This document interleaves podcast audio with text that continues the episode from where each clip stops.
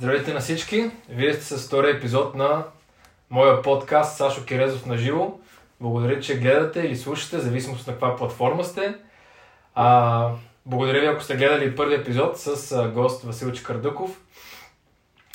Получи се доста добре. Разбира се, като първи опит имаше много още какво да се желая, но госта беше супер, така че смятам, че се получи доста а, интересен разговор. Днес съм ви подготвил един много интересен гост също така и мой близък, мой близък приятел.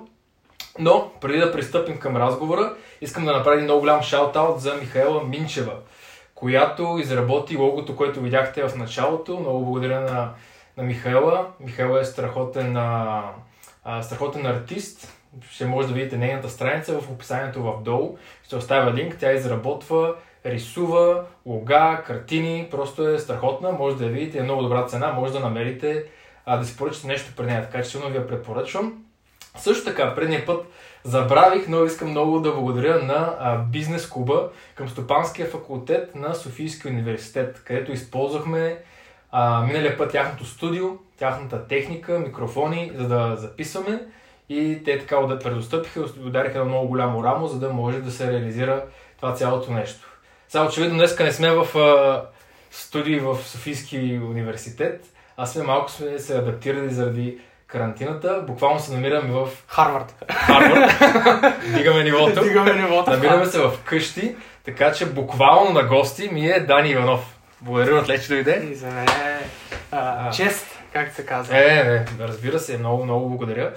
А, така, малко две думи за тебе да кажа преди да... Много хора, които мои и твои приятели ще гледат, ще те познават, но много хора няма те познават. И защо в крайна сметка съм те поканил днес? А, Дани е уникална личност, както аз много пъти съм казвал за него. Дани е типа хора, който е един на милион. Е. Неговия прякор беше златното момче и него е Дани, буквално ти си истински шампион за мене. А, нещата, в които добър ултрамаратонец, ултрамаратонец не е просто някакво фенси заглавие, ултрамаратонците са хора, които бягат по 100 км. Е, не е задължително да е по 100 Мисъл, км, маратон- но да, има в този диапазон се движиме, да. А, така. Спортист, търговец, бизнес човек, също ти си селс, перформанс, коуч, нали така? Да, консултант. Консултант по продажби към SBR Consulting, където ти консултираш малки, големи и средни бизнеси за как да оптимизират селс процеса. Ще говорим малко и за, Да. и за тези неща. Пак добре дошъл. Мерси. Много хубави думи. А, надявам се майка ми да се гордее с мене. Това е целта, сега ще го пратим. Супер. Ай на здраве, първо. Ай на здраве. Добре. Много хубава биричка си предоставя. Как се справя с карантината? Ами, доста добре, между другото. Ам, работя по-здраво от всякога. Не знам при тебе как е, обаче а, моите изчисления показват, че работя поне с 3-4 часа повече на ден. Много по-плътно работя. А, и някак си, като си в къщи, тъй като нали, а, в нашия апартамент нямахме бюро, не сме си нали, Мгм. оставили такова място. Трябваше да си купа бюро, така че си инсталирах едно бюро, направих си едно кътче в нас. И а, много интересно, че когато нали, дойде карантина, си викам сега как пък ще работя от вкъщи. Все пак, ти знаеш, аз имам, а, имаме новородено бебе. Вчера стана на 3 месеца, между Ти е другото. жива и здрава. Да, мерси. А, обаче се справяме доста добре. А, изолирам се в едната стая, там където ме е офис кътчето. Мгм. И от сутринта до нали, вечер поне 12 часа си ги удрям стабилно. Браво. Така че съм много доволен. А, аз мятам, че от гледна точка на карантината ам, нали, има много отрицателни неща. А, разбира се, от гледна точка на социалната изолация. А, и разбира се, смъртността, заболяването Да. на хората, нали, а, доста кофти неща се случват по света. И те първо ще се случват най-вероятно у нас, но мисля, че карантината ни помогна да, да, да, да прескочим няколко десетилетия напред. Мгм. А, четах вчера в Harvard Business Review а, една, една статия или във Forbes, може би беше. Във Forbes беше. Преди да прекъсна нашия оператор да снима, тъй като тук сме много голям екип, да. а, ти Трябва Как- рекрутинг процесът си да е малко да по... го оптимизираме, да го аз това съм те поканил. Е, нека дърници са навън в тази държава. Беше стигнал, че си чел някакво проучване на Харвард. Да, а, не на Харвард, а на, в Forbes бяха споменали, а, бях чел някаква статия, която е стара преди няколко години, но бяха описали, че до 2025 година в UK и в Штатите 50% от, а, от работниците, работните места ще бъдат от вкъщи. Така че home office ще е 50% от работното място. А, и, и много интересно е, че а, тия последните няколко седмици определено скъсиха този период и имам чувство, че наистина прескочихме фирмите сякаш, сякаш видяха, че има други, други, други варианти. И аз това си мисля, защото напоследък, тъй като нали, тази криза удари много хора, и нас по някакъв начин, и мен и тебе в нашите работи, но аз, не знам, малко по-оптимистично гледам на цялата работа. Едно от големите оптимистични неща е просто бизнесите са принудени да мислят просто по-креативно. Да, абсолютно. Нали, и ние мислим по друг, други начини как да подобрим продажбите си. Да, не да подобрим, а нали, да все пак да оптимизираме, да, да, оптимизираме, да работим да. по някакъв начин, по съвсем друг начин. Днеска бях на няколко кола, просто мислим за нов, нови типове продукти, за нов тип approach към клиенти, а, дори до такава дистанция и така нататък. И това е много яко в крайна сметка. Определено се размърдваме мозъците ние с колегите, тъй като SBR, а, нали, за зрителите, които не знаете, е стартирана в Лондон и имаме колеги в Лондон, имаме в Прага, имаме в Штатите, в Нажил Тенеси. А, та, ние се чуваме много по-често.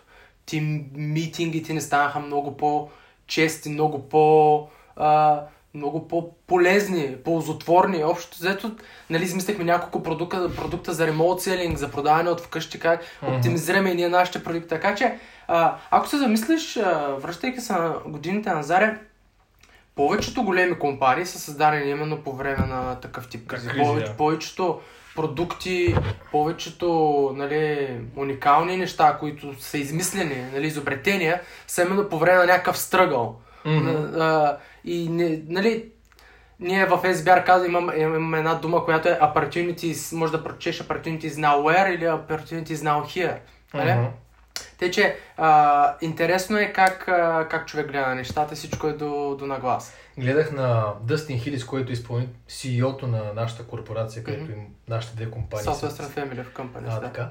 Дъстин нали, правеше, регулярно почна да пуска такива видеа точно по тази тема и нещо, което, което съм го знал, но не съм се замислил. Той каза точно в тия времена, точно това, което ти каза, се пораждат много иновации и каза, ако се върна назад в историята, може би Втората световна война е породила толкова много иновации и толкова много напредък в технологии и във всичко останало, че сме скочили много напред благодарение точно на тази криза.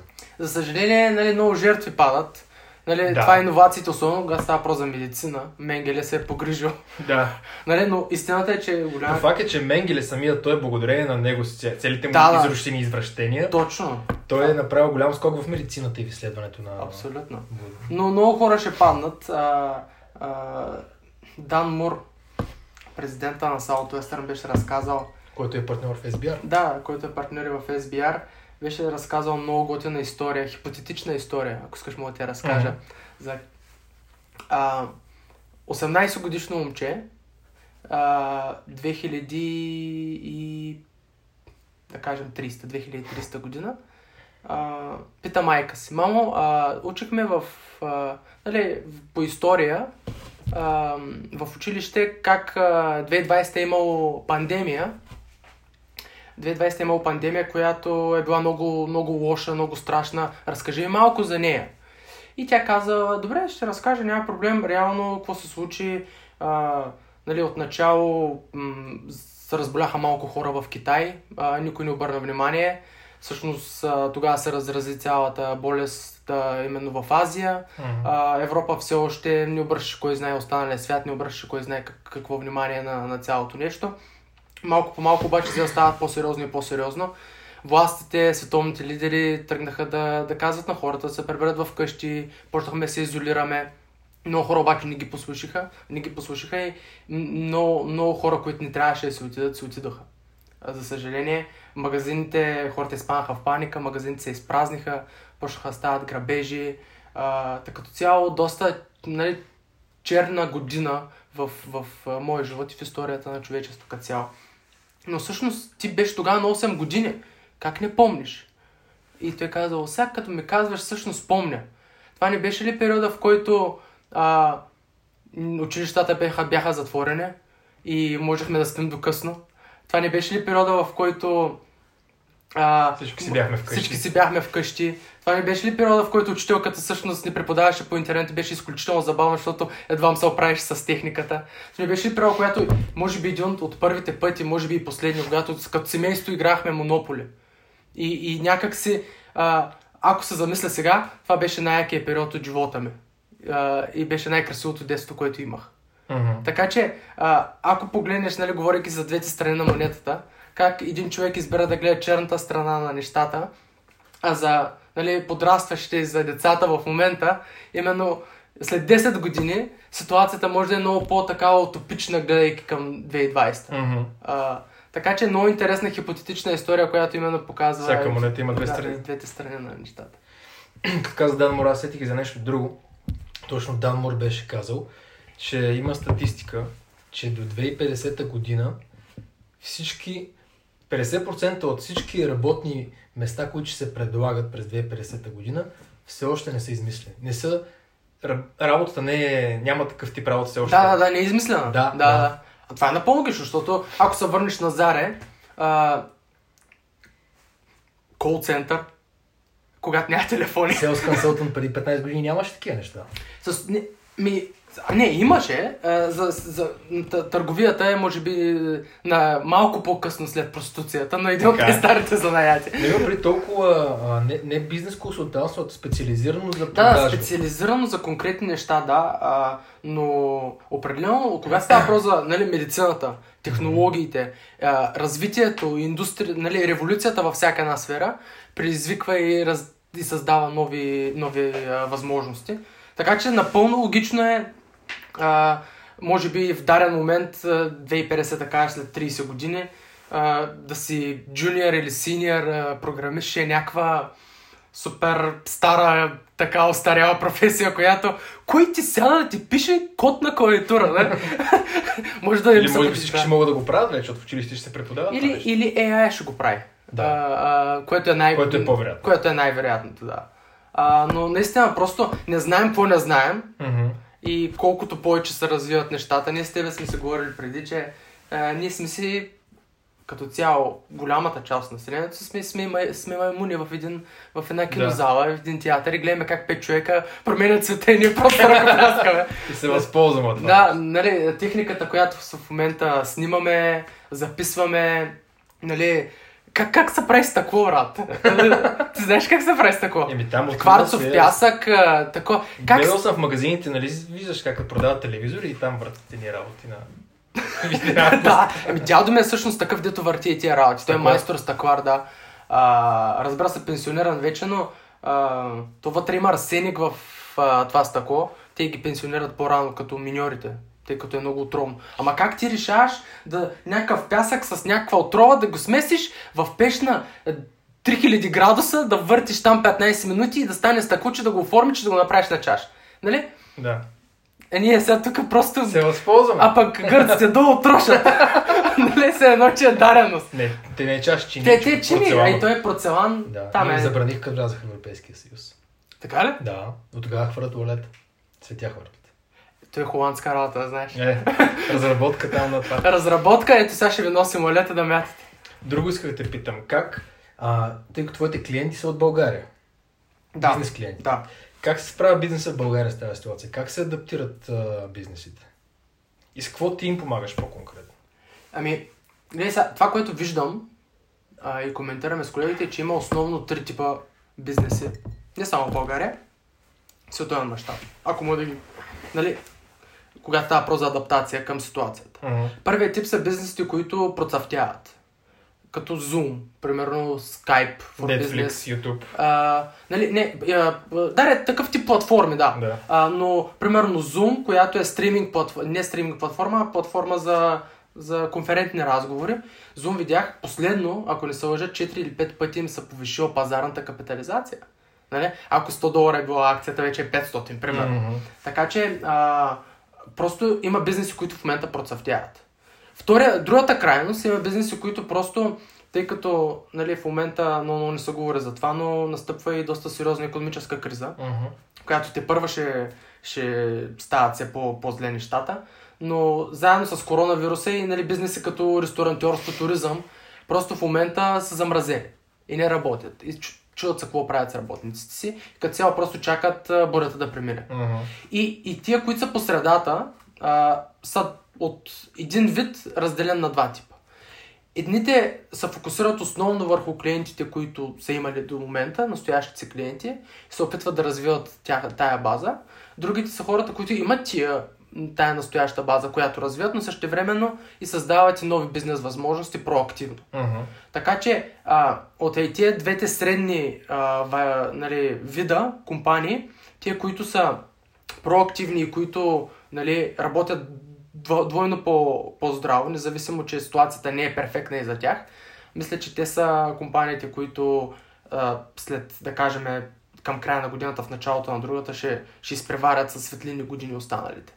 Но, но общо взето, както, както винаги бизнесът се разделя на, на полюси и Да. хората, които са по средата и решават да се мобилизират. Защото тия, които се справят страхотно и бизнеса им процъфтява, това е късмет, нали? Да. Сега, а, не... Просто ситуацията е така. Ситуацията е такава. За късмет е и за тия хора, които просто Има туризъм. не? този продукт, да. Да, това е. Но а, тия, които наистина се опитват да се адаптират, тия по средата, които бачкат здраво, а, мисля, че са хората, които ще забият поглед и в даден момент, като се вдигнат, че са много над, м- пред останалите. Мгм. Мгм.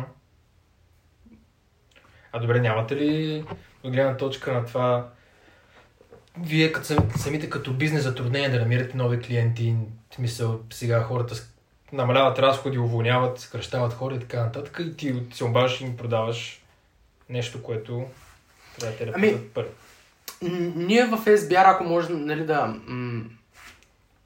да се сложи някъде в тая графика, която mm. обрисувах, ние сме по средата от хората, които сме проактивни. Общо взето, бизнеса ни със сигурност страда малко или много. А, нали, първото нещо, което се случи, когато нямаш, нали, приходите ти спадат, е да намалиш разходите и а, нали, бюджетите. Мгм. В, особено когато става въпрос за обучение. А, Аз ще отворя още една беличка. Отвори, отвори. Ще те. Дай направо ще подам. Да. Си. А, така че страдаме до някъде, ако просто се отпуснем. Но аз пак, както казах в началото, аз бачкам по-здраво от всякога. И истината е, че ако наистина си проактивен, ако наистина се опиташ да да помогнеш на тия, които вече са ти в пайплайна, клиентите и хората с които работиш, да, да ги подкрепиш, тия, които не се справят толкова добре, именно да ги разработиш, а, а хората, които искат да развият нещата, ги подкрепиш да, именно да надградат, тъй като има много компании, които нали, изчакват бурята, обаче изобщо не са зле. А, нали, намалят си леко таргетите. А, Не, истината е, че все още криза толкова тежка няма не, не, не, няма, да. Единствено, нали? единственото нещо, което се случва е гледат. в момента, че хората се чуват как да, е, как да накарат, особено по-големите компании, как да накарат хората от вкъщи да работят. Мгм. А, Как се правят хората с това нещо? Еми хората откачат. А, ако трябва да бъда честен, аз ако не си повтарям и не работя с а, вътрешния ми диалог а, ежедневно, Мгм. а, аз ще откача най-вероятно. Много хора, аз ти знаеш, 3 години работих в HP, нали, моите уважения, но има много хора в HP, които не са работили от години, а са взимали заплата. А, истината е, че в HP има... В смисъл, какво значи не се работи? Еми, скатават. А, да, да, да. Да, а, нали, гледат филми вечер на нощни смени. Се някакво се лъжем, така е, всички го знаят. Да, като си А, он кол. Кът, еми, кът, не, on-call е да... с- On-call значи да... Да си на разположение. Да си на разположение, ако не стане, да, нали, тогава е супер и Да. тогава си работиш. Истината, че когато си на смяна и си в къщи, когато няма, за, зависи Нещо да баска. какво представлява. Да, но идеята е, че особено ако имаш някакви такива дълги, а, дълги SLA, което е Service Level Agreement, кога трябва да реагираш, колко бързо трябва да реагираш Мгм. и зависи с какъв приоритет прямо в моята работа, инциденти работиш, ти можеш, прямо трябва да отговориш задължително на този смел до 48 часа. Те чакат до 47-я, за да отговорят. Нали? Мгм. Така че а, много хора нали, наистина не бачкат и, и в момента тия, които никога не са имали възможност да са home office, а, се възползват от работодателите си. И... Тоест не работят буквално. Не работят, да. А, и това е една от основните причини, според мен, home office да не, да не е внедрен в повечето компании. В България или като цяло? Защото ми направи впечатление, че в Америка много съществ- хора работят. Зависи от съществото на работа и зависи от лидершипа в компанията. Много често компаниите, съм чувал в България, да се оплакват и казват, ние не ги пускаме home office, защото не може да гарантираме, че те ще работят. Истината е, че нали, давам ти пример на точно такава компания в момента, няма какво да направи Мгм. и пуска служителите си home office. И, и знае и се чуди как да ги ангажира по Мгм. какъв начин. Така че, а, лично според мен, аз когато бях в HP, а, Тоест им няма доверие. Не, няма доверие. Защото Абсолютно. малко доверието в лидершипа е give trust to get trust. Абсолютно. Абсолютно много прав. А, но а, не знам дали си забелязал, ние сме го коме- коментирали преди с а, мои колеги в HP, че някакси когато станеш менеджер в България, и това не, не се опитам да сложа общ, общ знаменател, но а, моят опит с, Мгм. с хората, които познаваме, в момента в който станеш менеджер, ти носиш една титла. И някакси не се опитваш да си добър менеджер. Ако си правил да кажем менеджер на търговски екип, и това, което виждаме много често по фирмите се случва, с които работим, е, ти си, нали, повечето хора, които стават менеджери или лидери на даден екип, са топ перформерите Мгм. в екипа. Това, че си топ перформер, не значи, че си топ менеджер първо, защото е различен скилсет. Няма нищо общо едното с другото. Второ, когато си, за да станеш топ перформер, ти трябва да се развиваш. Много често топ перформерите са хората, които четат най-много, които нали, работят най-много, най-активни са, които гледат да, да, да се развиват. Да. Обаче в момента, в който станеш менеджер, някак си се приема, че развитието спира. Ти вече имаш титлата, Да. сложил си в джоба. А, много често а, Иван Райнов ти го познаваш, той работеше за, за една компания, наскоро напусна, но каза, в момента в който ги направят менеджери, значи никой не си носи баджа. Длъжен си да си носиш баджа, когато си работник Като не носиш баш, значи си менеджер. Не, точно обратното. Истината е, че когато си обикновен работник в компанията, си длъжен да носиш бач и всеки си го носи в джоба. Ага. Обаче да си менеджер и да си работник там, прямо някакъв кол център, а, баджовете са различни цветове. Ага. Сеща, и в момента, в който те промотират менеджер, вика, няма човек, който да не си носи баджа, за да може по коридорите да го разпознава, че е менеджер. Разбираш Да. ли? Това е статус гейм. Е, Да, в да, да. цял свят, може би. Така че, а, много е интересно как в момента, в който станеш лидер, никой не си казва как мога да бъда по-добър лидер. Или голямата част от хората не си казват как мога да бъда по-добър лидер. И да почна да чете книги в тая посока. Нали? Някак си ми е странно, че не се случва и много често съм виждал с мой менеджер, така се случва в България, с менеджери в компании, с които работим. Просто някак си отхвърлят варианта, че те трябва да се развият в някаква посока, а всичко, за всичко са виновни екипа. Те не Да. работят достатъчно, нали? Тоест, те не достатъчно менеджер, това вече е топа, края, няма Да. развитие оттам. Нали, връзвайки го с това, което ти каза. Ти каза, нали, give trust to get To trust. get trust. Как ще, ще дареш тръст или ще гетнеш тръст от някои работници, ако ти вижда, че ти нищо не правиш по въпроса да развиваш по какъвто и да е начин екипа и комуникационните умения твои спрямо тях. И още по... повече нещо, което малко ми беше трудно да го проумея, каква е разликата между добър менеджер и да си добър лидер. Да. Защото, нали, имаме в Southwestern, където и двамата сме били, има позиция Sales Manager, а има Student Manager и Sales Leader. Да. И в крайна сметка титлите са различни, но пък и значението, не на задълженията, и значението на думата лидер и менеджер едно и също. Някакси в България трудно приема думата лидер. Ами те приемат много лесно според мен, просто не слагат нищо зад нея. Ба, м- Няма отговорност. няма отговорност. А, нали, има толкова много книги за лидерство. А, не съм прочел нито една книга за менеджерство. А, а, лидер не е титла. Нали, в Southwestern имаме селс лидер, но а, лидер е а, отговорн, отговорността, енергията, която влагаш към, към хората, които са под тебе, над тебе, около тебе и зад тебе. Мгм, мгм. А, Ти можеш да си лидер и без да си в такава позиция. да, а, много често най- най-големите лидери са лидерите без титла.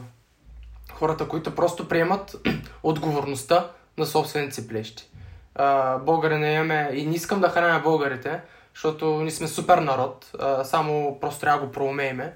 А, и, и в даря момент ще стане, но а, а, това казвам, че много често истинското лидерство идва от хора, които, които най-малко очакваш, просто които са поели отговорността на плещите. Мгм. И ако искаш промяна, това, което казах за българите е, че а, за да се променим, първо трябва да, да, да направим 100% от себе си, за да променим ситуацията. Мгм. Аз съм го намерил в себе си този кусур. Много често, когато работих прямо в HP, си казах, ето виж, а, менеджерът ми е виновен, че аз не съм мотивиран. А, е, е, това е нещо, което зависи от мене. Да. Нали, със сигурност може да ми помогне, но не го пише никъде в job description, но със сигурност. Мгм. Мотивирай твоите хора. Не го пише. А, повечето job description са резултати. Мгм. А, така че лидера е избор, да си лидер е избор, менеджер е по-скоро, м- какво пише на, на, на баджети. Да си менеджер и в Макдоналдс. Да, а, нали, е- има една книга... Не, че има нещо общо да работиш за Макдоналдс, ама. Не, няма нищо лошо, но ти можеш да си страхотен лидер и да изградиш страхотни хора. Нали, в Макдоналдс в повечето случаи работят млади хора. Да. А, именно от там толкова много хора може да, нали, да мотивираш и да изградиш и да инспайрнеш. Да. да вдъхновиш и да промениш а, света по този начин. Защото просто си а, тим лидер на някакво малко Макдоналдче в а, Люлин или Южна Дакота или където и да е по света. А Има на много яка книга, нали, а, как да сме лидери без титла на Робин, Робин Шар. Шарма, да, тук да. Тя е страхотна книга, много лесна за четене. Много хора подценяват Робин Шарма, но а, аз лично смятам, че той дава пример там за как една камериерка може да е лидер без титла и как човек, който продава книги в Оранж, примерно, може да е титла, е такъв човек без титла лидер. Така че лидер е отговорността, която влагаш, енергията, която влагаш към обществото и хората около теб. Това е избор. Мисля, че е избор, а не е някаква титла, която а, трябва да ти бъде дарена, за да можеш да започнеш да го правиш. Мгм. По-скоро трябва да започнеш да бъдеш лидер, за да придобиеш титлата. Да. Разбираш?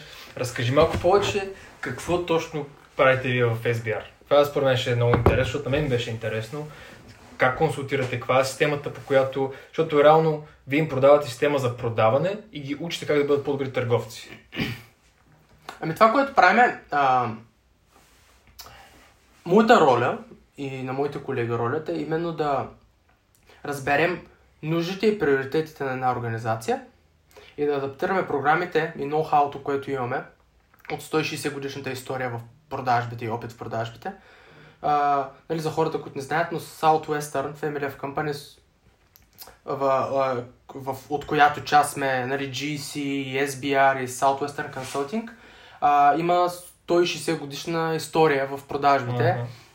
А, минали сме през а, испанския грип, Мгм. няколко депресии, Две световни економически, войни. две световни войни, така че определено а, сме оцелели а, а, през много перипетии, сме, сме разбрали как да се адаптираме в такива ситуации. Та, моята роля и на колегите ми е именно да, да разберем приоритетите и нуждите на една организация и да адаптираме знанията, които имаме от 160 годишната ни история, към техните специфични нужди, за да постигнем нужните резултати, които те имат и искат да постигнат. Като нали, намаляне на, а, нали, увеличаване на броя затворени сделки, увеличаване на, на, на продажбата, увеличаване на, на маржовете, а, подобряване на онбординг процеса, създаване на методологии за продажба, за продаване. Така че именно всички тия неща а, са на база не на а, някакъв продукт, който го взимаме от рафта и казваме, ето е това е методологията, продавам тия, вземи я, ползвай и аз ще обуча как да я направиш. Нашата роля е, ние работим в три фази. Първата фаза е консултиране или discovery, Мгм. в която фаза именно разбираме приоритетите и нуждите. Много често тия нужди и приоритети са неосъзнати. Нали? Ти отиваш в магазина и кажеш аз искам това, но много често нашата нужда и хората, които се занимават с продажби, ще ме подкрепят, че много често клиента не знае какво иска. Зиг Зигорът казва, нали, а, какво искаш и какво имаш нужда са две различни неща. Точно така, да. И клиента не винаги знае от какво има нужда.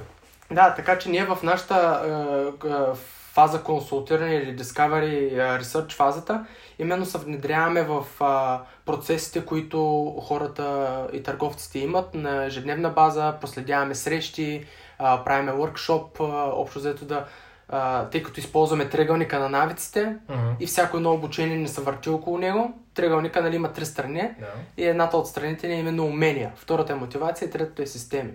И може да си страхотен, много умел търговец, може да затваряш невероятно добре, да имаш а, много добър нали, negotiation skills, например, но а, и да си изключително умел с CRM системата, си, да кажем Мгм. с Salesforce, но не си мотивиран да дигнеш телефона. Няма да си достатъчно добър. А вие учили ли ги на мотивация? Да, Как се така, учи мотивация? така че ние минаваме през, през целият процес от умения, мотивация и системи и разбереме кое е нужно и кое нали, според тях осъзнато и кое неосъзнато а, е нужно за да, за да получим резултатите, които Мгм. те искат да постигнат в последствие. Втората фаза е именно, ще кажа за мотивацията, втората фаза е именно създаване на програмата или co-creation. Сядаме с лидерите на, на, на екипите и общо взето а, правим един хибриден продукт от знанията, които имаме ние, нашата методология за продаване, консултативната ни мето- методология quiz и адаптираме специално за нуждите на компанията, за да пасне на културата, да пасне за организацията, на нуждите на вече а, установените начини на продаване. Тъй като, нали, представи си, че ти се учиш да караш кола Да. и учиш се да караш кола и в даден момент си се научил толкова добре, че вече дори не помниш как от работа се прибираш вкъщи. С една дума, не знам дали си за- замислял някога, кога вече си пред вас. Да. Какво стана, нали? Замислял се слушаш музика, ядеш, някои жени се гримират и мъже някои се гримират. нали? а, така че много често, а, когато ставаме професионалисти в, в дадена работа, именно работейки с компании, Мгм. а, някои от компаниите, с които работим, примерно някои от клиентите са ни Google и Facebook, очевидно правят изключително неща правилно. Не можеш Мгм. да кажеш, да влезеш в компанията и свърляте тази методология да те ползвате, за нищо не става. Ние знаем Това е най- най-добре. Ние знаем най-добре, нали? Логиката е да вземе добрите практики, които те са установили като успешни за бизнеса, да ги затвърдим и да махнем лошите навици, това да идеш в колата, да се гримираш, Мгм. да говориш с човека или да бъркаш от заря. Общо взето, когато създадеш добри на, да, практики, създаваш и лоши навици същевременно. Тоест, вие не променяте селс процеса им. Ние променим селс процеса, ако имаме нужда да го променим. Така че, затова казвам Мгм. co-creation, ако казват нямаме методология, разбира се, ние ще внедрим нашата методология. Но все пак ще адаптираме към културата и начина на... Ако имат, вие не налагате вашата. Ако, Или- ако имат и, и е, е нещо, което работи за тях, не налагаме нашата. Да. Но попълваме празнините че с нашата. Мгм, мгм. Тъй като нашия процес е мапнат от начало до край и ние постоянно го апдейтваме, апгрейдваме и, и знаем кои са световните практики, които работят, тъй като не работим в над 50 държави, имаме над 500 компании, които са ни клиенти в различни точки на света. Да. Така че постоянно имаме коректив, кое работи и кое Кое не. не работи. Да. И не само в един тип бизнес, а всякакви бизнеси. Да. А, така че този коректив наистина ни помага да именно да апдейтваме и апгрейдваме нашата система постоянно. Така че ние имаме този целият процес, хващаме техния процес и общо взето го разтегляме и го разработваме го подобряваме. Ако има такъв. Ако няма, разбира се, вкарваме нашата методология и я твичваме. Право за Google, нашата методология, те нямаха методология, когато работихме с тях. Нашата методология се казва Quiz, но ние адаптирахме и за тях е Passion. За Rackspace, Rackspace Cloud платформа. Мгм. А, Тоест, вие създавате нова Да. методология специално за тях. специално за тях, да. А, нали, като костюм по поръчка, как се казва. Яко. За Rackspace е Rackstar. В България, за Дарби, които ти ги познаваш, Да. Дарби, Дарби College, методологията е Education. Къде нямаха методология, направихме Education. С- Като абревиатура. Да. Която е, е реално всяка една от стъпките на процеса на продаване, през който те трябва да минат задължително всеки път. Както и кои се абе- абревиатура. Абревиатура, да дадете кои са Question, Understand, Influence, Solidify и това са групи от различни етапи от процеса. Не Да. са четири просто етапа, но а, именно Нали, кога става въпрос за... А не мога да кажа, че нашата методология е най-добрата в целия свят. И ще е грешно. Нашата методология е консултативна методология продаване. Предполагам си чувал спин, Мгм. Аида, нали, всички тия имат и плюсове и минуси. Да. А, но както нали, Аида и Спин, така и а, три, има три основни фокуса. Първият ос- основен фокус е да се говори първо за клиента, Мгм. за тях. След това говорим за нас си и след това говорим за заедно, за нас, двамата. Мгм. Така че, първо, идеята на задаването на въпроси, на разбирането е да разговорим клиента и да видим, да, да, да разберем къде се намира Кой той. той. Да. Много по-важно е второто и третото, да раз... той да разбере по-добре къде се намира. Много често, нали, това, което казваше, какво иска и какво желая са две различни неща. Мгм. Идеята е да го върнем до мястото, в което, нали, да не лекуваме симптома, който много често той не споменава, а да, да излекуваме... Той да осъзнае, че има нужда това нещо. Точно така. И третото нещо е именно да разбере, че ние го разбираме. Мгм. Това е момента, в който психологически, ако нали, четеш книга по психология и на базата на методологията, която сме направили, именно на база на психологията.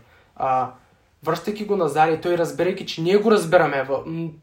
това ни спечелва правото ние вече да влияем. Много често обаче търговския процес на компания е на обратната. В момента, в който влязат в търговска среща, те почват да пичват. Почва да казват, защото са най-добри.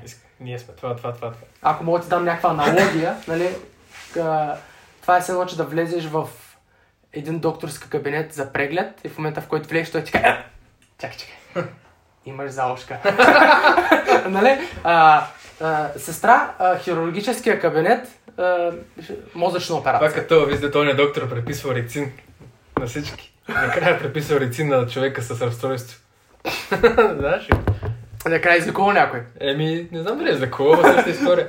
А добре, случвало ли се, е, примерно, да консултираш някой и да има, как ти кажа, някоя фирма, която ти си продали услугите и така нататък, и да го има това отношение на, абе, ние си знаем, сега на мен ще ми обясняваш и така нататък. Еми, нали, както виждаш, компанията има 160 годишна история, но аз не съм 160 годишен. Да, Вижда се и от клиентите ни. да. А, много често в комбинация с ти ли ще ми обясняваш, то спикли ли ще ми обяснява. Ага. А, тъй като, нали, аз, въпреки че ще правя тази година 29, изглеждам на 19. И консултираш хора, които са е, пъти по-големи от тебе. Истината е, че последните 2-3 клиента, които имам, средната възраст, нали, без да обиждам никой, просто са зрели хора. нали, те са набори на баща ми. А, което е първоначално малко шок за тях. Аз го виждам. Особено когато става въпрос за първоначална комуникация. Мгм. Но а, има го този менталитет, има го това нещо. Важното е... Аз, откакто съм в SBR, нещата много се промениха от гледна точка на познанието ми за задаването на правилните въпроси. Мислех си, че, както повечето хора, особено на обученията, имаме един въпрос, който задаваме. Какви въпроси задавате на вашите клиенти? Мгм. И всички казват, как? Отворени? И аз ги питам, добре, задайте ми един отворен въпрос, който ще разговори клиент. Зад- задай ми сега един отворен въпрос. Как, как намирате клиенти? Трудно. Какво им казвате, къде им се обадите по телефона? Еми, обичайните неща. Тоест, Истината е, че а, колкото и отворен да изглежда един въпрос, ако човек... ако човека няма доверие, той няма ти Ако говори. не иска, и ако има така рестрикция, тип, ти ли ще ми обясняваш, няма да, да тръгне да, да ти се обяснява. Да. Така че а, аз стигам до извода, че за да задаваш правилните въпроси, а, а, не е просто да задаваш един или два или пет отворени въпроса, които се подготвил по-рано, а въпросът да води на някъде, в някаква посока. Мгм. Нали, не да зададеш въпроса, който е ти кае някаква нужда и ти веднага да го подкрепиш. Общо идеята, когато седнеш с един човек от самото начало, е да се канекнеш с него. Нали, а, имаше един, един семинар преди години бях гледал Brain Selling. Мгм. Е, той казваше, истината е, че нашия, той е маймунски мозък, е от 2,5 милиона години. Неокортекса, който е новата, новия ни мозък, е от преди 100 000 години. Истината е, че в момента, в който отиш на първа среща с някой, вие не си говорите за бизнес, вие си душите задницата. Като кучета. Да. Нали? А, а, та, идеята, когато а, отидеш, се запознаеш с някой, особено когато е човек, който е опитен, който знае какво прави, а, представител на сериозен бизнес, много често той има неговата представа, той има неговия свят, в който живее. Да. В неговия свят 29 годишни момчета не създават Фейсбук, нали? Просто това вие продавате и на доста успешни компании. Сега да кажем, не, не компании, които са пред фалит. А, разбира се, работим с, а, нали, а, с KPMG, с а, EY, с PaySafe тук в България. Ага. Нали, не е тайна за никой. Така че а, големи компании, които знаят какво правят, но идеята е, задавайки им правите въпроси, именно да им помогнем да... Много често, говорейки с такива хора, като им задам някой въпрос, просто те... Нали знаеш, кучета как правите така? Когато е странно. И почват вътре да върти Да, да. Си хамстера. Мамка му, аз за това не съм се замислял. нали? И той казва, ай, ние продаваме много, това, това, добре, супер. Това методология на продаване използвате. Какво значи това? Нали? Ми... Добре, опиши ми един процес. Колко, колко е средната, да, средният цикъл на продажбата? Да. Та, да, именно задаването на правилните въпроси е нещо, което а, виждам като ключово да разпука представата на хората. Идеята е, че има един майндсет, една мантра около хората, че млади консултанти няма. Аз съм 50 годишен, а, този опит съм го изградил с труд, пот и скатаване, примерно в даден момент. Да. Нали? Ти си млад, не можеш да, да ми даваш акъл на мене. Истината е обаче, че все повече и повече хора срещам, които а, гледат нещата малко по-различно. И гледат да извлекат познание и, и да вземат акъл от а, всеки, който могат да вземат. Мгм. Така че, майндсет е, то е негативният майндсет към а, нали, хора, които изглеждат млади и неопитни. А, най-лесно се разбива с задаването на правилните въпроси. А, и именно а, все по-рядко и по-рядко се среща. Което е оптимистично. Мгм. Интересно е това. И аз го имах това нещо преди няколко години. Едно младо момче, което продаваше финансови инструменти. Финансови, финансово консултиране инструменти. И аз тогава съм бил примерно на 2, не съм бил аз толкова голям, не че съм най-големия, но 22, преди да съм бил, имал съм опит в продажби, в бизнес, в правене на пари и така нататък. Едно момче на 17-18 години. И моята първа първоначална реакция беше, бе, ти ли на мен ще ми обясняваш за неща, без дори да се замислям за това нещо? Да, ами просто е предразсъдък. Програм... Програмирани сме по този начин, което до някъде е в... А до някъде добре, в смисъл, аз все още продължавам да мисля, човек на 18 години. Има това те предпазва от взимането на грешните решения. Абсолютно. А, аз съм съгласен напълно. А, истината е, че консултирайки подобен тип компании, които, нали, кога става въпрос за финансово консултиране, хората веднага хващат финанси, трябва задължително да ме консултира милионер, за да му вярвам. Нали? Някак си... Да. Или човек, който е изключително успешен, изключително опитен в различни инвестиции и сделки. Е, да, ама трябва да има някакъв успех зад себе си, за да... Аз съм съгласен. Обаче, а, както виждаш в футбола в момента, а, върнеш 50 години назад, според мен предразсъдъците за че млади хора не могат да бъдат треньори, в момента малко по малко Да. избутват. Сега ако трябва да бъдем честни, сър Алекс Фергюсън изобщо не е успешен футболист. Той е бил Не. някакъв защитник в дивизионен отбор. А, Жозе Мауриньо. И той никакъв футболист не е бил някъде в Португалия. Там в ОФК Сливен еквивалента в Португалия. Така, но, но това да си... А...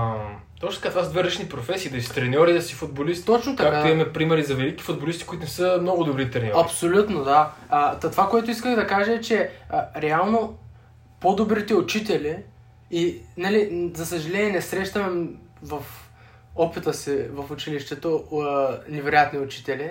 Аз лично познавам двама-трима, които са ми докоснали сърцето, както се казва в, в моя опит. А, и тия хора не бяха вундеркинди.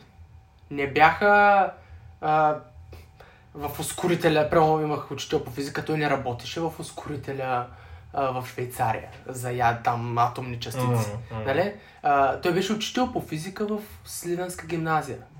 Имахме някакви професори, които ни идваха на лекции. Аз нищо не разбрам. А, не може да предаде знанията си. Е, да, и пак, си- това, пак това казвам, че а, за да си добър консултант, за да си добър учител, за да си добър ментор, не е задължително да си топа на топа в професията си. Задължително да знаеш какво се изисква да станеш Да. на топа. Но пак трябва да имаш добър... Разбира се, А. трябва да имаш опит с хора, които са стигали до топа, или ти самия. Или ти Нали? да си помагал на такива хора, да Точно, имаш точно така. рекърд Да си си изградил. Да, да, Точно. абсолютно съгласен съм, но това не значи, че трябва да си.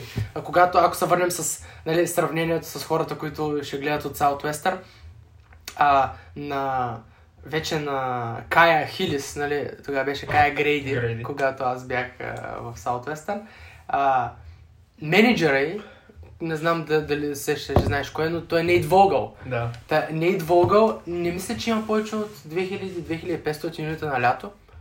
А, Един от най-легендарните а той е, той е селс менеджер на Кай Грейди, на Рон а, Алфърд. На много хора. Сканда, И скандален ти се обадил, какво да, беше? и Кая Грейди всъщност се обажда на Нейт Вогъл, а, мисля, че четвърта, пета седмица по време на някой от летата й. И казва, здравей, Нейт, тук що бих най-доброто ти лято за една седмица. И той казва, да, ама аз съм ти менеджер. И затворил. Нали? Смях, общо взето базикали са. Но истината е, че не е задължително да си най-невероятният човек за да си най-невероятният лидер, Мгм. да си най-невероятният консултант, най-невероятният коуч на някой. Или баща. Мгм. Нали, не е задължително с най-невероятното същество на Земята, за да подкрепеш някой, който може да стане. Да. Много често, нали, когато става въпрос за деца, основното, основната мечта на един родител е детето му да стане по-добро от него. Да. Ако хванем е тая аналогия в коучинга и в консултирането, логиката е да... хората, ти пак каза, трябва да има трак рекърд, трябва да, да знае какво прави този човек. Трябва да има а, доказателство, че знае какво прави. Но, но все пак, много често консултантите не са хората, които са най, най, най, най, най, на, на високо ниво. Не е задължително. Има много хора, които са на много високо ниво. А, примерно аз. да, но не казвам, си топ търговец и топ такова. Да, но не казвам, че е задължително. да, шегувам се, разбира се. Стремим се на, в тая посока Еми, шегуваш се, ма ти беше един от първите хора в България, които President's Cup в South Western Advantage. Да, което между другото подсказва колко, нали това ме пита как учите мотивация и майндсет. И което ми подсказва колко, сега в момента, колко човека са ударили президентска в България. Доста. Нали, десетки са, със Да. сигурност. Кое, аз бях официално втория след Васко. Нали? Ем, третия беше ти. Не, аз бях втория, аз ударих, защото президент Скопия ме удари по-рано 600 минута от мене, Да. обаче не удари, два- аз ударих по-рано два пъти 600 минута за едно аз не лято. говоря за лятото. Аз говоря в историята на Western, защото е му третото му лято, моето първо лято удари President's Cup. Аз второто лято, а, второто лято се ударих президент Коп. Но не А. А, а ема тогава не влезе ли официално? Официално е да удариш два пъти президент Скоп Така. за едно лято. Ами Аз мисля, че му го направих С- неговото с- трето лято. с- да, и аз също. А, и, и двамата официално сте го направили. Двамата официално ударихме президент Скоп в едно и също лято. Ага, Той просто беше с една седмица по-късно. това не го знаех. Това е. А, и общо взето бяхме на едно. И Да. Васко с мен се му аре, давай, кой ще удари първи президент Скоп. И аз ударих два, дв- две седмици подред. Аз третото ми лято ударих три пъти, мисля, че или четири пъти президент Скоп. Да. Три или четири пъти, да. Се тая, при много години беше. Беше 2014-та, третото ми лято. Че, Моето първо лято. да. Но Е, ня, няма значение кой го ударя втори, трети, пети. Идеята е, че тогава бяхме прекалено много малко хора, които нали, някак си дръзнахме да, да си поставим цел да ударим президентско. Мене ме беше страх да се поставя цел да ударя президентско. Мгм, Беше ми супер странно. Да. М. Така че, а, интересно е как а, просто когато един, втори, трети, пети го удари, някакси хората си казват, че това е нормално. И разбиват една такава мисловна емоционална бариера. Абе, всичко е енергия. И се дигат стандартите на цялата организация. Така е. Така и някак си, колкото повече стандарти се дигат, колкото повече хора около те успяват, някак си се умяваме да отключим повече енергия, да вкараме в нещата, които правим. Мгм, мгм. Защото, ако се замислиш, е, живота, нали, малко да скочим по-глобално, живота е много прост в едно отношение. И това е, че живота е енергия. И спрямо количеството и качеството на енергия, която влагаш, нещата, Такова които обичаш, определяш обстоятелствата, които Мгм. се въртат около тебе. С една дума, за да подобрим живота си, да подобрим резултатите си, трябва да подобрим количеството и качеството на енергия, която влагаме в нещата, които правим. За съжаление, влагаме повече енергия в нещата, които не обичаме да правим и тя не е качествена, е негативна, а не влагаме толкова положителна енергия в нещата, които обичаме да правим. Мгм. И когато този дисбаланс се случи, сме нещастни. Нали, причината повечето хора са нещастни, е, че се повтаря, че са нещастни. Те, че майндсет е, психологията е много, много странно и интересно нещо и за да можеш, нали, завършвайки с това, за да можеш да повлияеш на психологията си и на мотивацията си и на уменията си да, да разбираш себе си, трябва първо да не да четеш книги на готови анализи, кой ко направи, кой как го направил. Идеята е да разбереш първо как ти работи мозък Мгм. как, как функционираш ти. И да приемеш, че нещата, които си казваш, нещата, които се случват, са напълно естествени за всяко нормално човешко същество. Примерно Даниел Кайнеман на английския Thinking Fast and Slow, на българския Мисленето книгата, тухличка си е, обаче той говори а, с изключително много изследвания, изключително подробно как работи мозъка ни, двете ни системи, тая праисторическата, Мгм. маймунската и новата ни система. истината е, че 90% от Сме решенията маймуни. сме маймуни. Да. Идеята е ние как избираме да, да контролираме маймуната. Тъй, че мотивация как се, как се управлява именно Съзнание. съзнание, разбирайки как работят нещата и, и добавяйки различни инструменти, като, да кажем, вътрешния диалог, с който да контролираш. Е Вас маймуник. много интересно казваш, че това, което знаеш, може да контролираш. Това, което не знаеш, контролира теб. Много правилно. Да. Напълно съм съгласен. Васко от предния подкаст, не знам дали го познаваш. Виждал съм го два-три пъти, да. Няколко пъти. Добре, shifting gears. Дай поговорим малко за бягането. Че това е нещо, което човек... В живота ми съм избягал един полумаратон, който беше 21 км. И си беше тегаво. Сега няма какво да те лъжа. Мисля, не беше най-трудното нещо на свет- на света. Всеки може да избяга полумаратон. И, и някакси бяхме нахъсали всички от цялото естен да бягаме маратони. И Хайп. хайп, някакъв хайп имаш и аз покрай хайпа отидах и се подувах и аз да, да бягам. И топа някакси беше да бягаш цял маратон, 42 км. И над това нещо вече, смисъл, моята глава беше, че е невъзможно, разбираш. И ти като ми каза един път, ами да брат, аз първият път като се беше записал на какво беше, Витоша 100 или 75 ли, какво беше? На трябва на 76 км. Това беше първата утра, да. И аз като, буквално като ми го каза за първ път, мисля, че не съм те разбрал правилно. 76 км. Казвам, ма, 76, това за един ден, за една седмица ли го бягате, за един месец ли? И, и мен все още ми е трудно да проумея, сега вече ми е ясно, че е възможно, аз не знаех, че физически е възможно да се направи. Нали, да бягаш по 100 км и така нататък. Ти с колко пъти си бяга по 100 км? Такива маратони. Ми, аз съм бягал 100 км съм завършвал един път. Един път Витуша 100. А, втората Витуша 100 пофалирах малко на, на чипето на 42-3 км, но тръгнах да го, да го, да го стартирам. А, 100, 100 км е сега живот и здраве, октомври месец.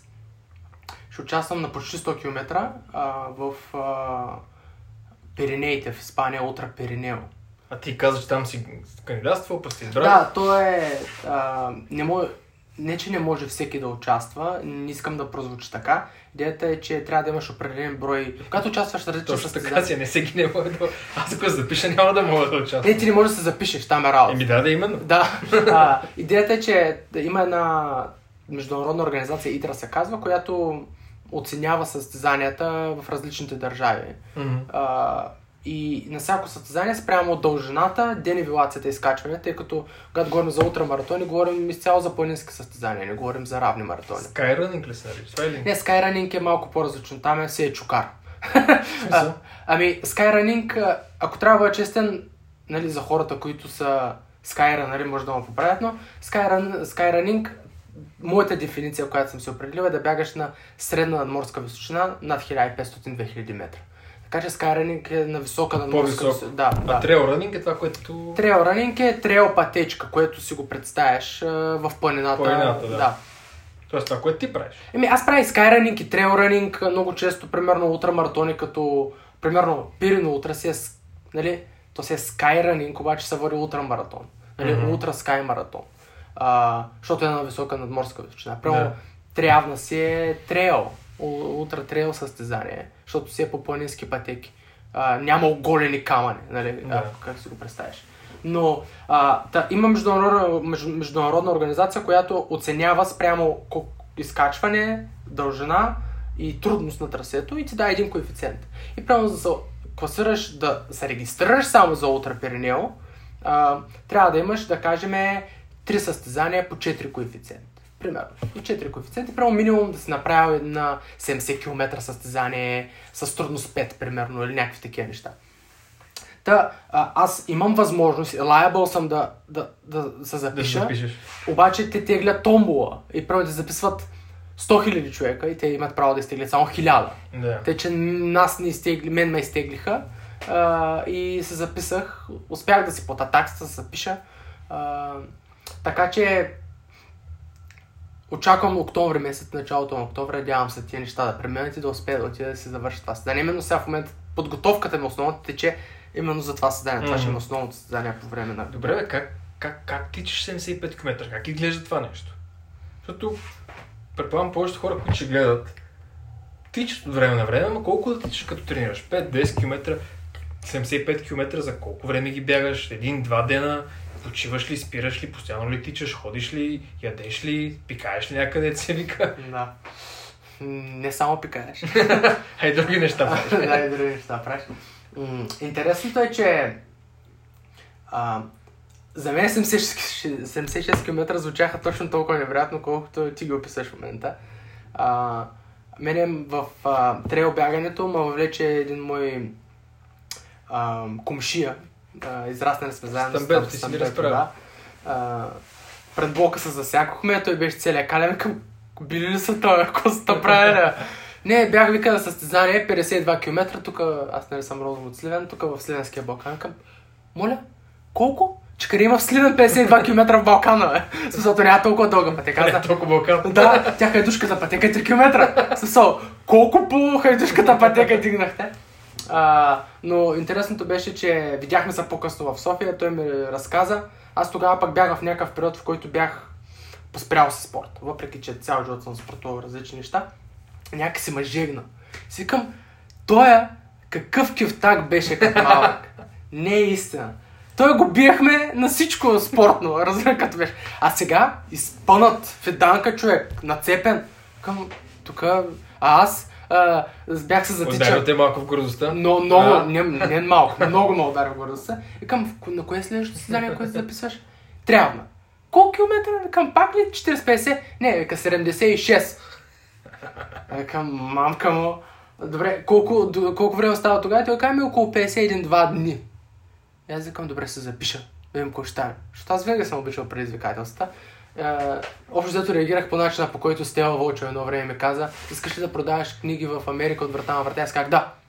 И тя беше в паника, защото в рекрутинг Ано Лана Лана това го няма като objection. Позитивни обжекшени трябва да има така. Да, записвам се, дай да подпиша. Изчакай, трябва да питам менеджерката ми какво да правя с те. Та казах да и вик- викам, може да ми направиш програма? И той каза, да, правите програма. Почна да тренирам. Отначало пръстите ми пръснаха, хилесите тук, М. лед слагах, алаба. Но а, стартирах на състезанието. Даже имах тренировки, на които излех да тичам, за да ям. Което е... Да, а, той, тъй като той ми направи тренировъчна програма от всякакъв вид тренировки. Да. А, спринтови тренировки, дълги тренировки, бавни тренировки, всякакви тренировки. И една от типите, типовите тренировки е именно да изляза, да бягам 10 км и да изям 4 протеинови барчета или там въглехидратни барчета. докато тичаш. Докато тичам. За мен беше някакво... за- Защо, защо го правим? Той като трябва да се научиш тялото ти да приема храна докато, Докато се движиш. докато е А, активно. това е интересно. Да. И от какво става, ако не може тялото ти да... а, изключително много газове. Първите ми тренировки бяха с канал. Човек, нашки болки. Аз бягам и а, бягах в парка там до нас и, и да, правях леки спринтове такова да мога да, И облаци да, да фъсна и да продължа. Беше ужас. Първоначално имах много болки в корема, в чарбата. А, много гадно беше. Обаче в последствие в даден момент просто някакси тялото ми свикна да, да се адаптира към да работи корема и да работят и е мускулите интересно, също да за това. Да. И всъщност това се оказа ключово. А, по време на, на, на цялото състезание а, с Данмур. Данмур ми зададе същия. Добре, как бягаш 76 км? Истината е, че аз не знам как бягам толкова километри. Аз още не мога да си го, да, да си го обясня. Аз... Аз... човешкото тяло, човека не е създаден да бяга толкова много. Не, човек е създаден да бяга точно толкова много. Просто човек е позабравял да бяга. Истината е, че когато сме хънтър, гадърър за стотици хиляди години, единственият начин, особено когато все още сме нямали лъкове и стрели и такива неща, е да, нали, тъй като не знам дали си замислял коя, кое е основното предимство на човека. Ми, мисълта, да, не знам. Ма преди мисълта е имал нещо друго. Именно е потната жлеза. Причината, поради която ние сме на върха на хранителната верига, поне това е моето мнение, е, че имаме невероятната възможност да се охлаждаме бързо. Ммм, това е И ако, под... ако подгониш една антилопа и я гониш 3 дни, антилопата ще падне и ще умре от прегряване. А ти няма да паднеш и да умреш от прегряване. И да, ама прави историческите хора бягали ли са по 75 км? Ами аз според мен са бягали по много повече. Примерно има едно племе Тара Омара, което се казва в Мексико, в медните каньони на Мексико, да. Чуло съм. А, те бягат по 300-400 км на един път. Помня И това е напълно... чията, като беше навлизала в Да. това и начинът по който я продаваха, или поне един познат ми разправяше, докато тренирах карате, е, че това са взимали тия мексиканските племена, ето бягали в планините толкова много. Е, просто чията е... На... Та- Така го Това продаваха. е маркетинг ефект, Точно да, така. да. Но си спомням, че тогава за първ път... Да, записва.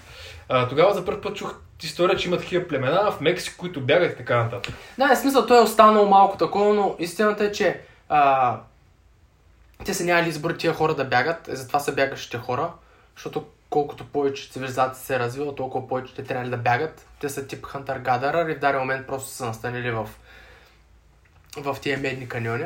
Те са бягали за да се придвижват. Така. Да, ами истината е, че те, те изобщо не са военно настроено племе. Те нямат никакви, никакъв дефенс, никаква защита спрямо цивилизацията.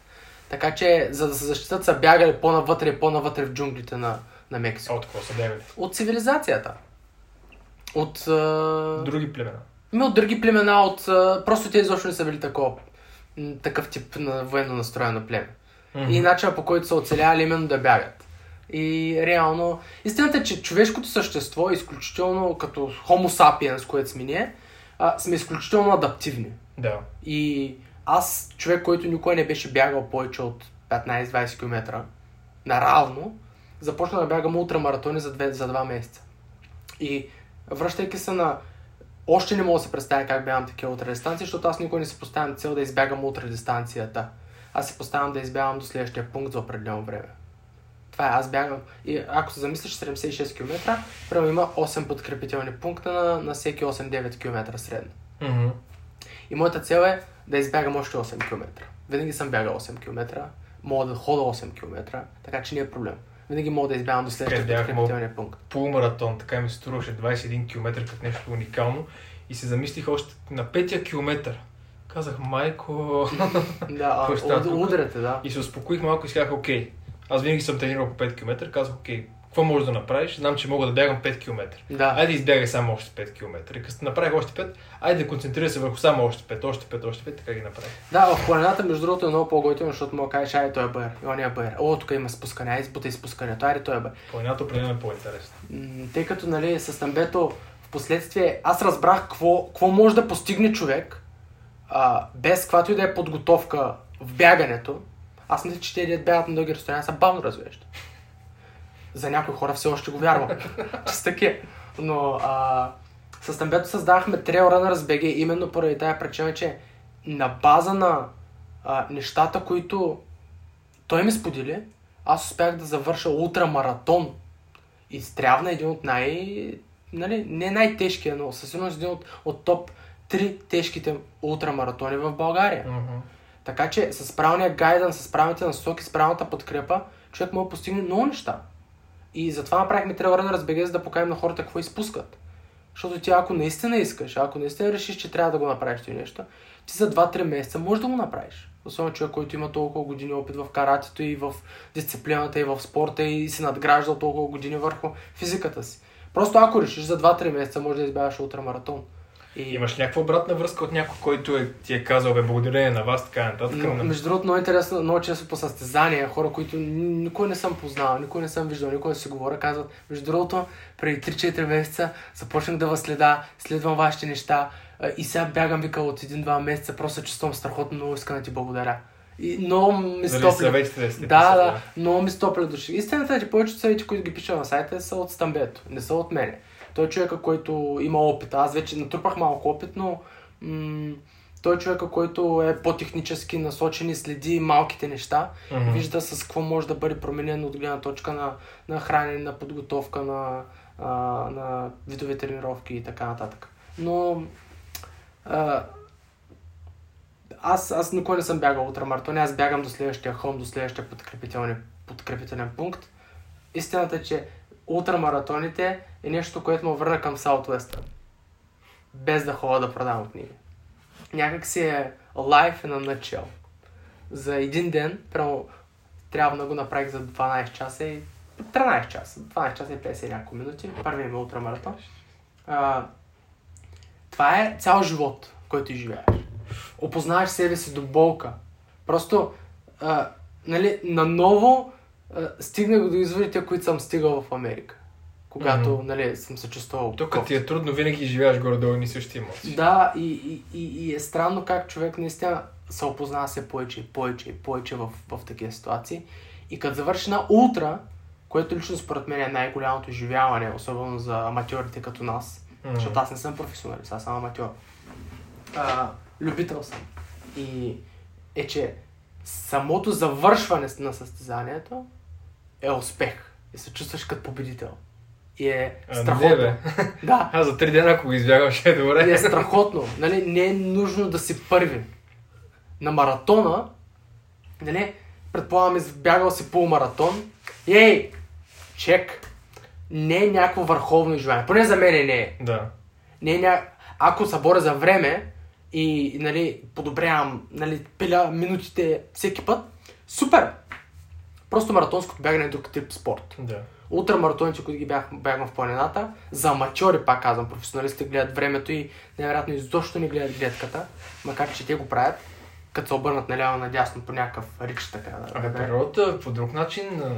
а, а, човек, просто, Действа. просто се чувствам жив. Аз Просто се помня чувствам първи жив. път, като бягах на Банско бях и нещо ми се тичаше и викам, бе, що па да не... И отидах, беше стопил снега, беше пролет на такова късна пролет и ходих да бягам и беше 5 км предимно, не бях много тренирал тогава и знам, че по-тегло ще ми се, защото давно не бях тичал. Изобщо не ги усетих, кога се качих, кога слязах, просто зареждането в планината е съвсем друго. Аз така, в момента, в който почнах да бягам планината, нали, както вика Forrest Gump, and from this day on, I start running. Те, че някак си просто ти открива майндсета за нов спорт, нещо, което м- никога не съм изпитвал от този момент. Те, че определено ми, скоро си мислях, кои са основните неща, за които ми пука в този живот на които са кефа и които искам да си нали, споделя времето, да си харча времето.